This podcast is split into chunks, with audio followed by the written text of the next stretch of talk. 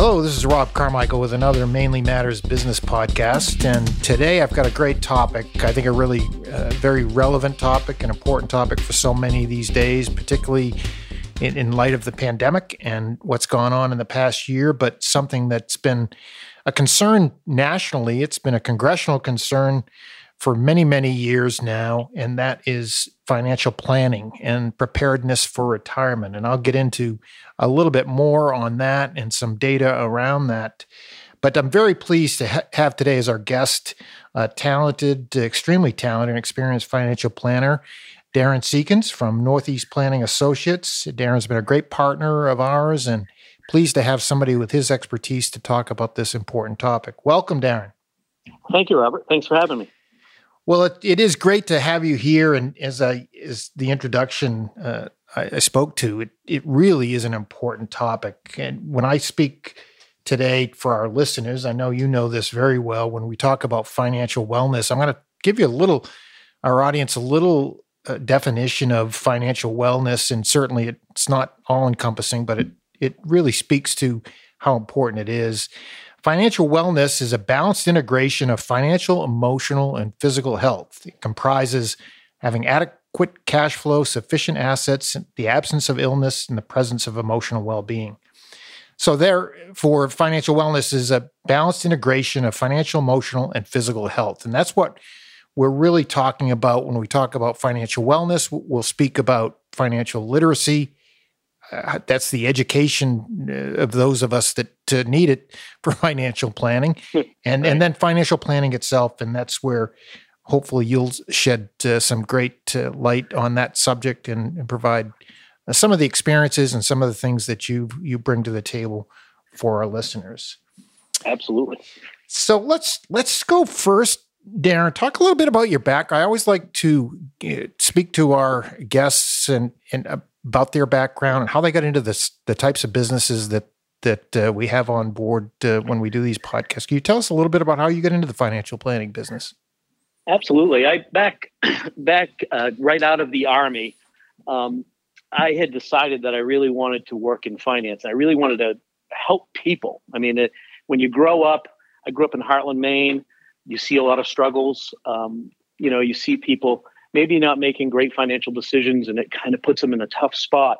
And I always felt, boy, wouldn't it be great to be able to educate people and help them kind of get to where they need to be uh, in their in their financial life. So that's kind of what always drove me, I think, to come into this industry. And as I left the army, I started applying around, and I was very f- fortunate to end up with Fidelity Investments as the company that I went to work for. So I went to work in 1996 for Fidelity and I was in their uh, 401k service department.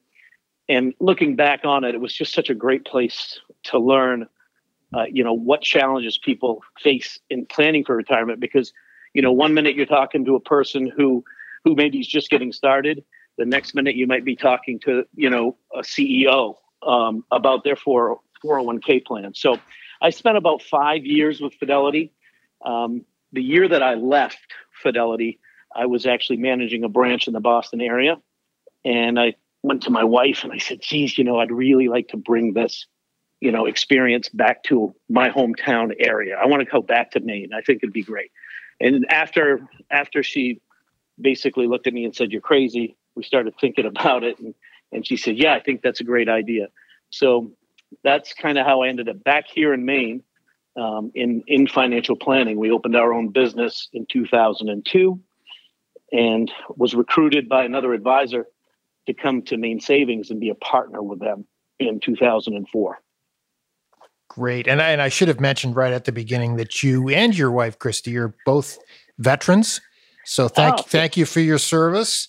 Oh, thank you. Thank you for yours. Uh, Christy was in the Air Force. You were Army, of course, as you mentioned. Uh, and it, it's really uh, a great uh, honor to have you with us today, Darren.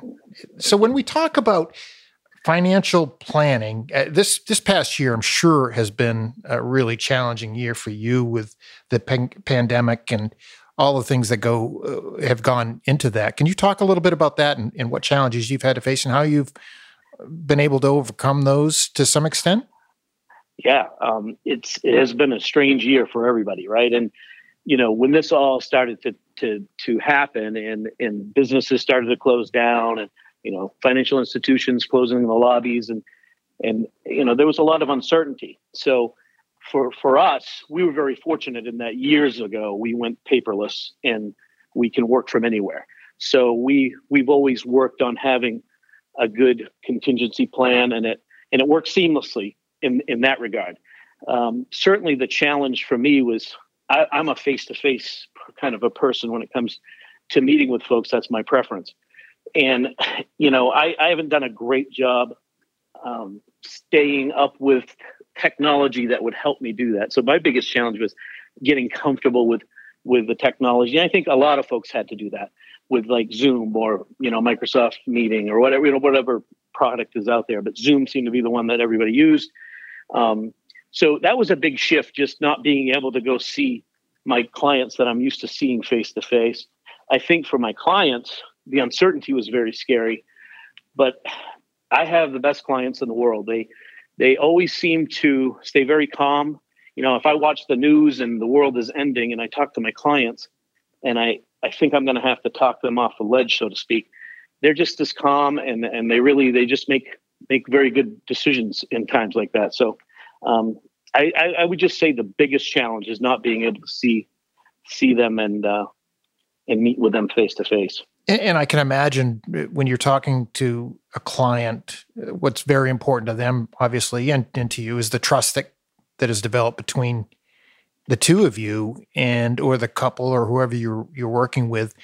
And when you aren't able to be face to face it is a challenge particularly for people who aren't used to uh, the the technology using zooms zoom meetings and or any other types of, of uh, virtual meetings that has to be a little bit of a challenge is creating that bond as you say you you enjoy the face to face and and that's probably a very important part of it it really is. I mean, it's it's critical, especially with newer relationships.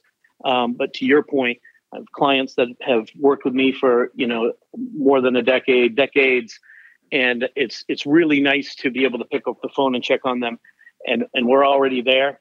And and oftentimes they would ask me, "Oh my gosh, how are you doing?" And I'm like, "Oh, that's very sweet to have somebody ask you that."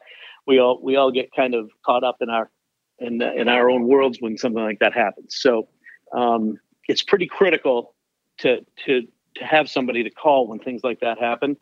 Both, you know, pandemic, obviously not something we're accustomed to, but it kind of kind of works that way with financial planning too, because we're with our clients in some of the best times to celebrate, but we're also there when things kind of when life happens and they're not, not so great items that we have to deal with. So it is um, it is good to have great to have that kind of uh, um, relationship with with folks that you're almost part of their family.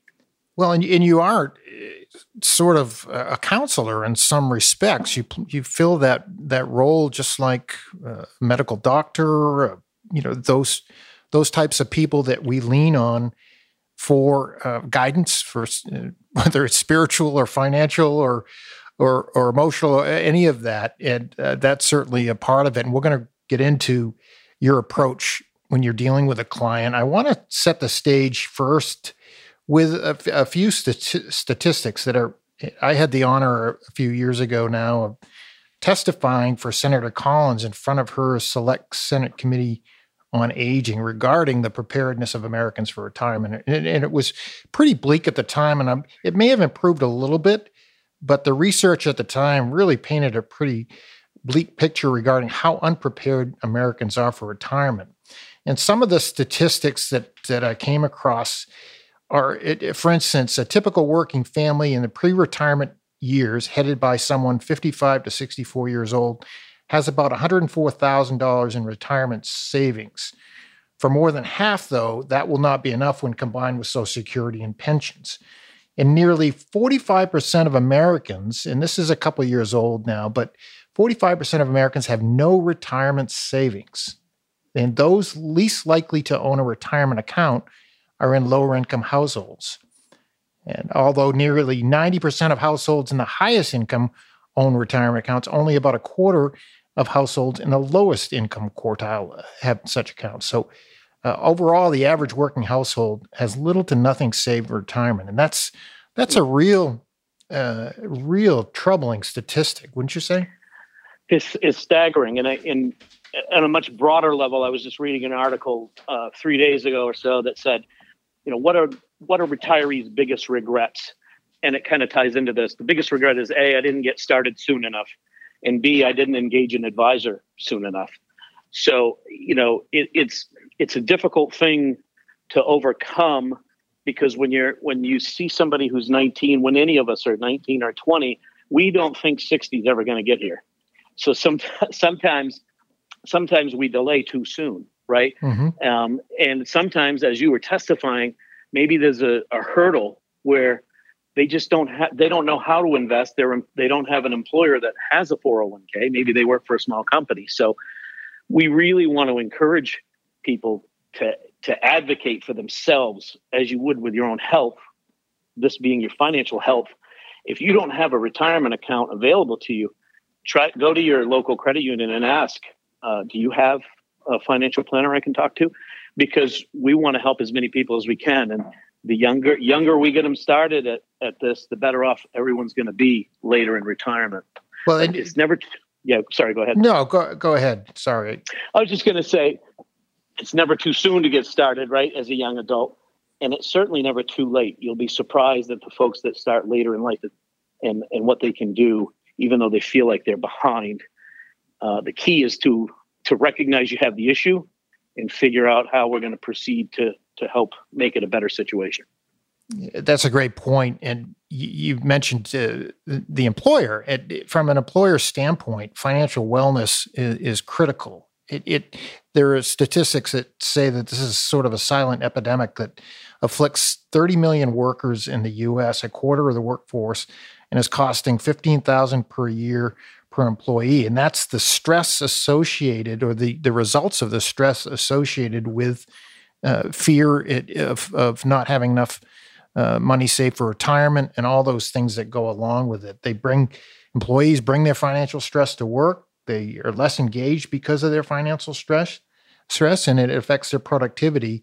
In, in over uh, four and uh, ten uh, of those employed personnel have uh, somewhat uh, s- stress-related financial issues, and that's a, again a staggering statistic. So there's a certainly an incentive from employee, if not just to just a human, you know, the human condition and right. what we think about people. Yeah, absolutely. And and, and a lot of times, in you know, small businesses, they they have they're also under the impression that we can't do this in a cost effective way. We're not big enough. It's too expensive. It doesn't always have to be a 401k plan. If you have a small company, there are a number of different things called you know simple IRAs and SEPs where we can help educate the employees along with the employers. So I, I that that is a staggering information, and it's something that it, it really is kind of a crisis. We have to we have to all do a better job of of making sure that everybody at least has the education and opportunity to start as soon as they possibly can.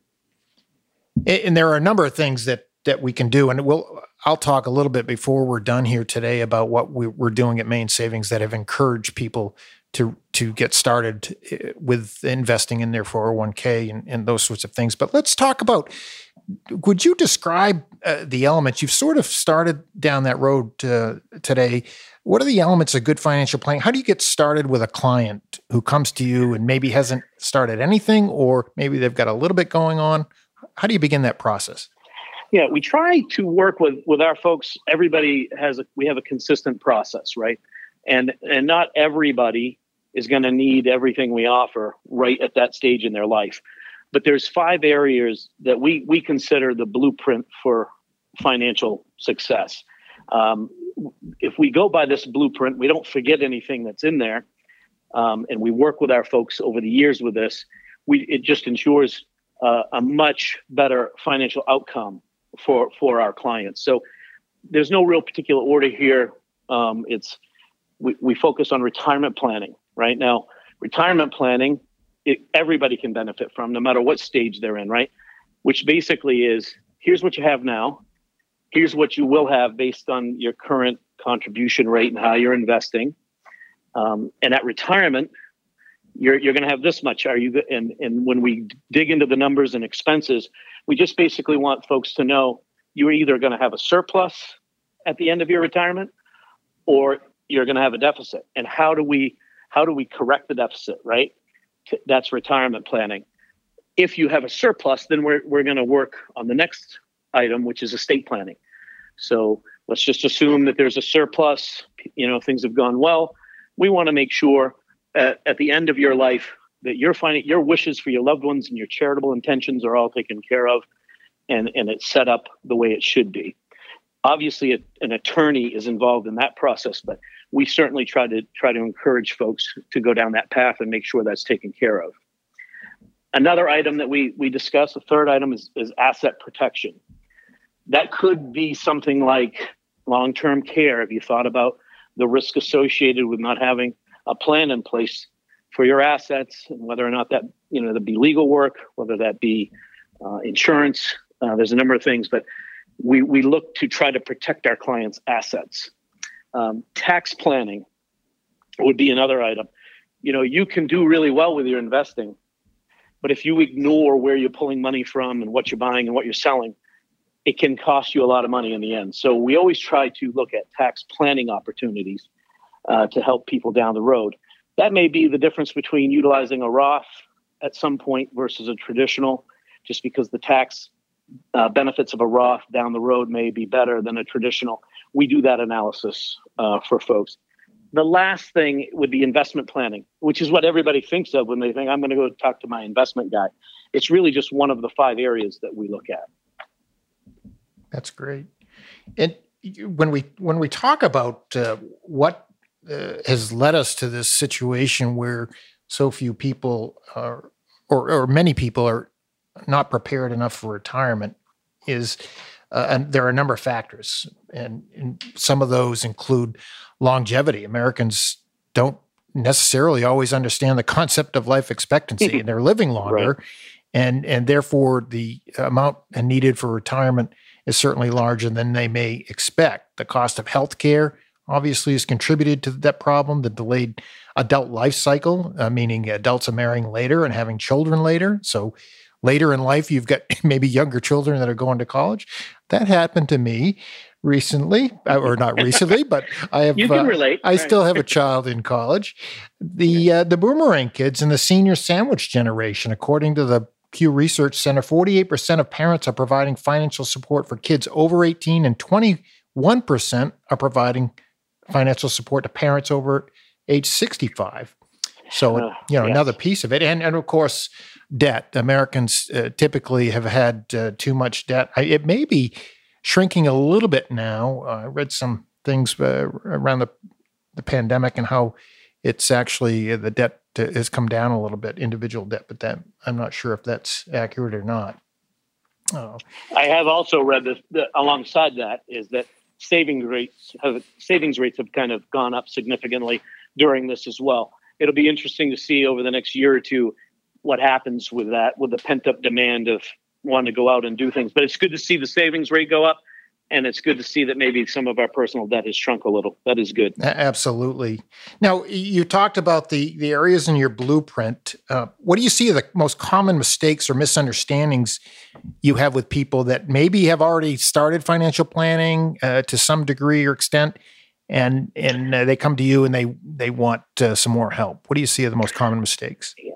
So with with folks that that have either already started or or you know we we are deep into the process with them, probably the biggest risk that everybody is ignoring is what long-term care can do to their estate. Um, if if I talk to a client that actually has some significant uh, assets for retirement, um, they they really haven't thought about the fact that if God forbid something happens to the husband or the wife and they have to be in a long-term care facility, that can run between between ten and and twelve thousand dollars a month. So that can really eat into an estate very quickly. So, you know, our job as planners is, is to point out what maybe somebody isn't seeing. And I would say that's the single big, biggest thing that people uh, may be overlooking. Um, but if, if it's somebody who's maybe just getting started um, or um, has been plan- been contributing for a while, some of the biggest mistakes are maybe just not being able to save enough um, or being too aggressive with their investments or too conservative with their investments. So those are just some of the things that we we see frequently. And one of the things that we point out to to new people, and I've certainly pointed out to my children, is is that when you think about it, if you're working for a company that has a match, and Maine Savings has a match of uh, uh, six uh, percent, essentially, eh, you think about what you spend on a weekly or a biweekly basis on on Dunkin' Donuts coffee or Starbucks coffee or your specialty coffees in some form or, or, and you start adding that up and you and you think okay if i cut back just a little bit i could easily invest enough to get my full match at my company. Even somebody making you know not a not a great uh, uh, great uh, salary but somebody that uh, is above minimum wage uh, still could afford to put away enough and after a while they just they wouldn't miss it at all. Absolutely. I mean i go back to my dad and probably your dad. Everybody used to say to me you pay yourself first okay? You have to save first. And anybody that we meet with that's getting started it's always important to point that out. You bring an excellent point uh, up with the match. Do not miss out on free money. That's a that's right. that is free money. So the, very the very minimal is you have to max that match. There's no need to leave free money on the table. It's a huge benefit, and I know Maine Savings has their match, and and it, it's it helps it helps the the employee grow that money much faster, and it gives them a lot of encouragement to say, hey, somebody's in this with me. You know, they're helping me. Um, I'll give you a quick example. I had an an employee of Maine Savings who I've been fortunate enough just to kind of watch. She came into the to Maine Savings uh, maybe in her mid twenties, not long out of college, and we sat down and I enrolled her in the 401k. And and every now and then I'll get an email from her. And the last one was, Darren, thank you so much for helping me understand this. I just crossed the hundred thousand dollar threshold. It's huge, a huge deal. And it seems like yesterday she was just getting started, but think of somebody who's 29 or 30 because Maine Savings offered that benefit and she took full advantage of it what a jump start she has on her retirement. We i just wish it could be for everybody. We want to get as more more people onto this as we you know as we possibly can. Well and back to your point uh, one is one is that time flies by so so quickly. We, yeah. we, just when we think oh i have a long time to to save and invest and all of a sudden you know i'm at my retirement age or getting close to my retirement age but the, the, the power of compounding, the power of consistency mm. over long periods of time.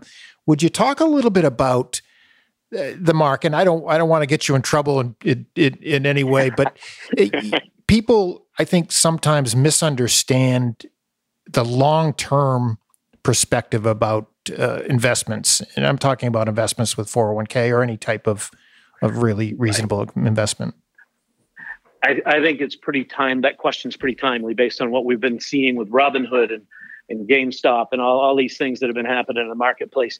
When you there's two different things, right? There's speculation and then there's investing. And investing is 401k and retirement driven, could be your own personal IRA, could be your personal retirement, uh, your, your, your personal assets, but a much longer term strategy. Time mitigates risk, right? So if you think about if I go to you today and say, Robert, can you buy Coca Cola today? I want you to buy Coca Cola today, but you have to sell it next week.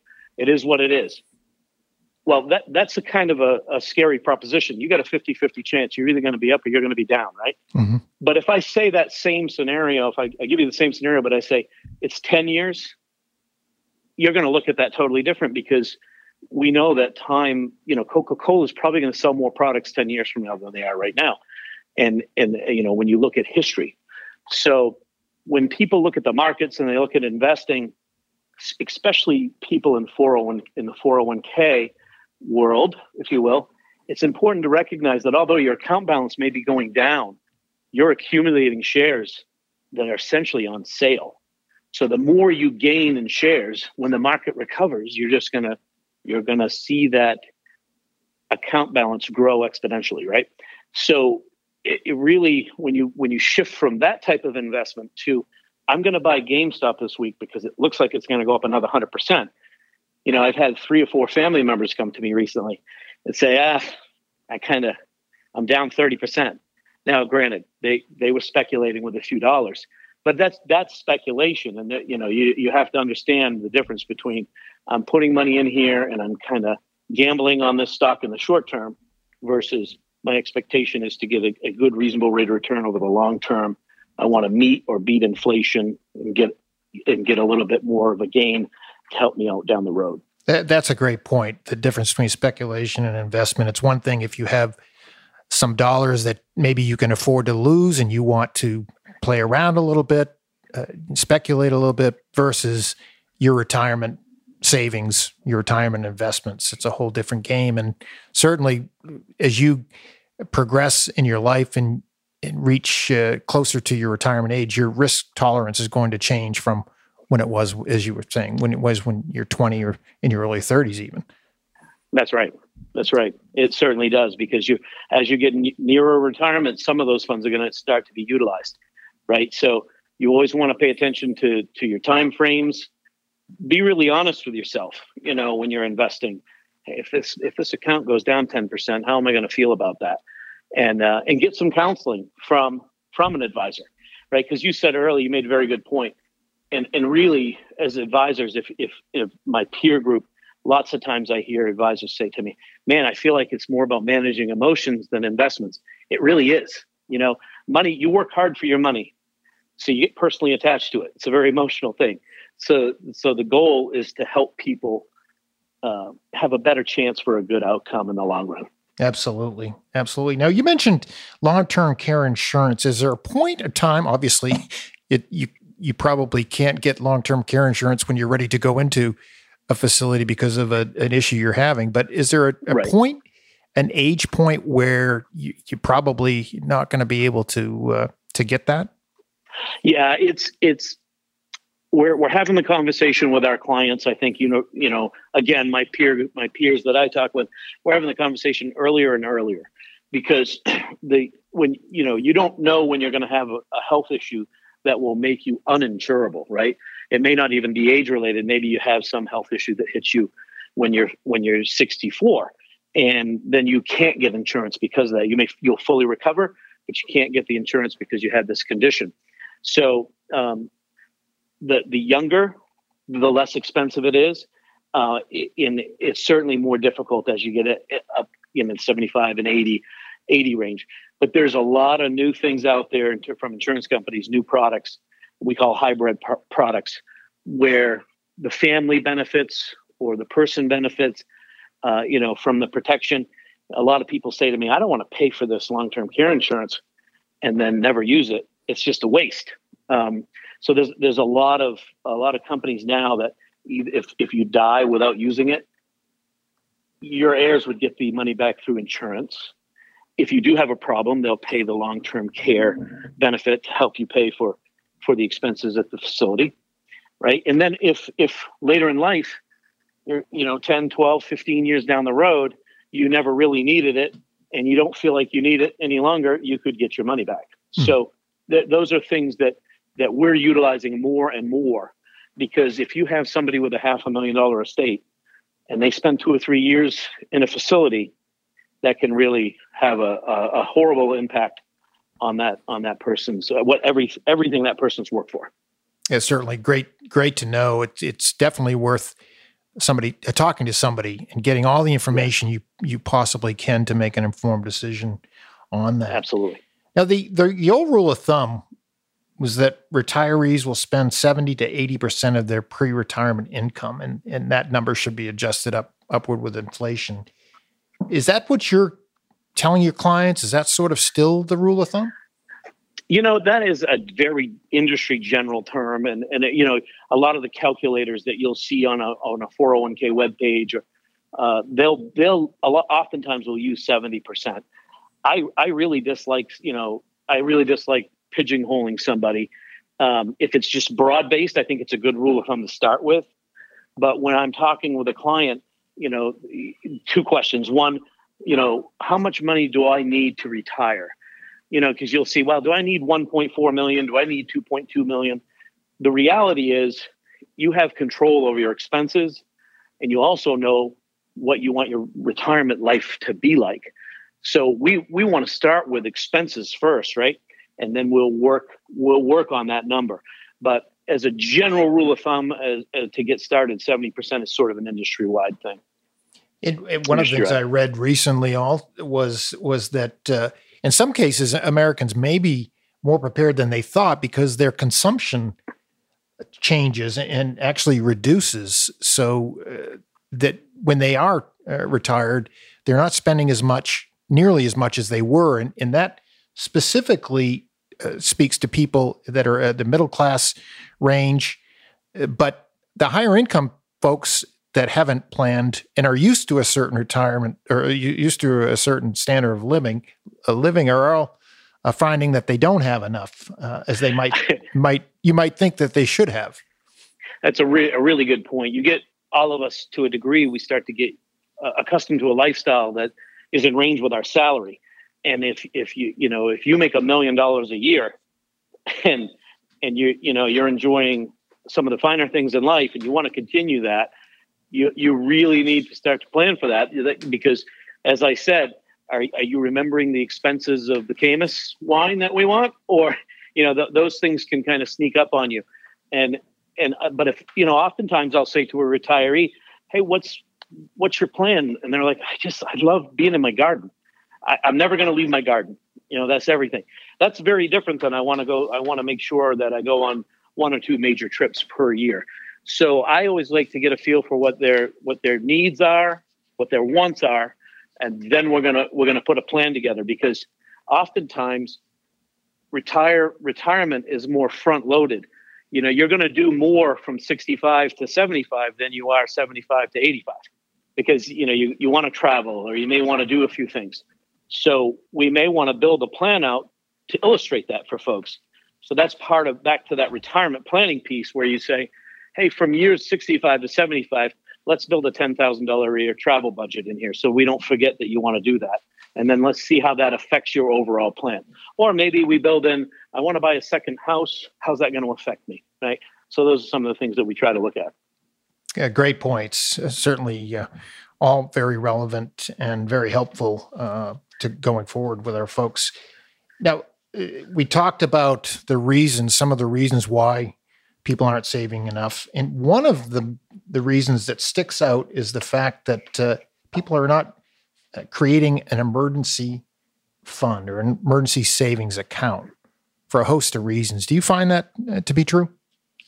Absolutely, it's it's our first conversation with, and, and oftentimes those are those are folks that are just getting started or or um, younger younger families, right? Where hey, we all know what it's like when you have kids and expenses are really high, and maybe your salary's not where where it might be a few years from now. So um, it's very very important to have that emergency reserve um, because hey, if you lose your job, you know it, you want you want to have that sense of security that I'll be okay for a little bit.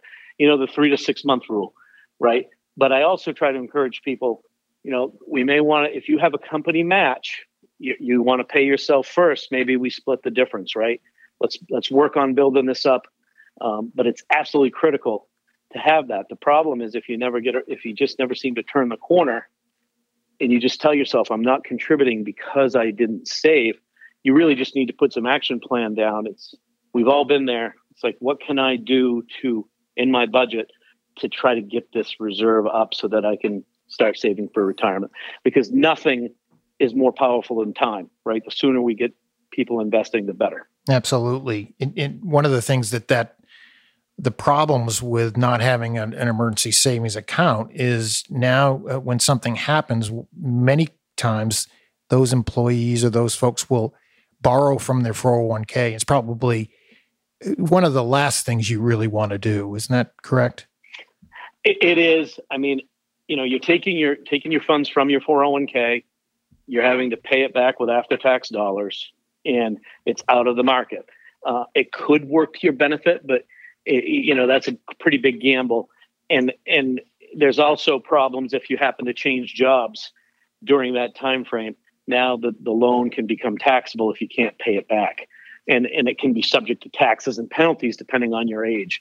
So it is a tool that's there, but it should be one of the last last resorts. I, I'm in agreement with you on that for sure.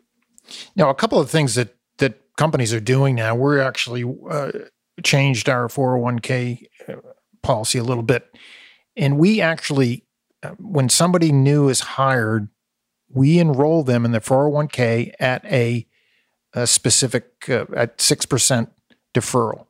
They have to opt out in order not to start deferring. And that's all explained to them in the paperwork. And what we found is more people are contributing. More young people are contributing to the 401k and staying with it because we uh, we do uh, it that way. You have to opt out of the deferral as opposed to opting in. And that's been across the country, that's been successful. And the other thing that companies are doing, we aren't doing this uh, as yet, but they're doing escalations in the deferrals once again, the employee would have to opt out. It might escalate, say, 1% a year up to a certain amount. Uh, and if the employee doesn't want to do that, they would have to opt out of that piece of it. It helps force them to save. I, I'm in hundred percent agreement with with that. I, I think lots of times it's the it's the kind of the push that someone needs to. They can always make adjustments. They're not locked into that as long as it's very uh, very well communicated to them. I don't see an issue with that. The, the only the only argument that I've heard that does make a little bit of sense is if somebody's auto enrolled in a traditional 401k and they might be better off contributing on a Roth basis. You know, some people have made that argument, but to me, the pros completely outweigh the cons on this. And and I'm I'm glad that employers are doing that. And I feel like you guys might have been out in front on that. Been doing that for a while. And, that that's a great uh, point. and and one of the things we need to make sure we're we're explaining to folks is that they particularly with uh, with our uh, with Fidelity we can they can choose to and make their investments or change their investments into a Roth situation. We need to explain that up front to them.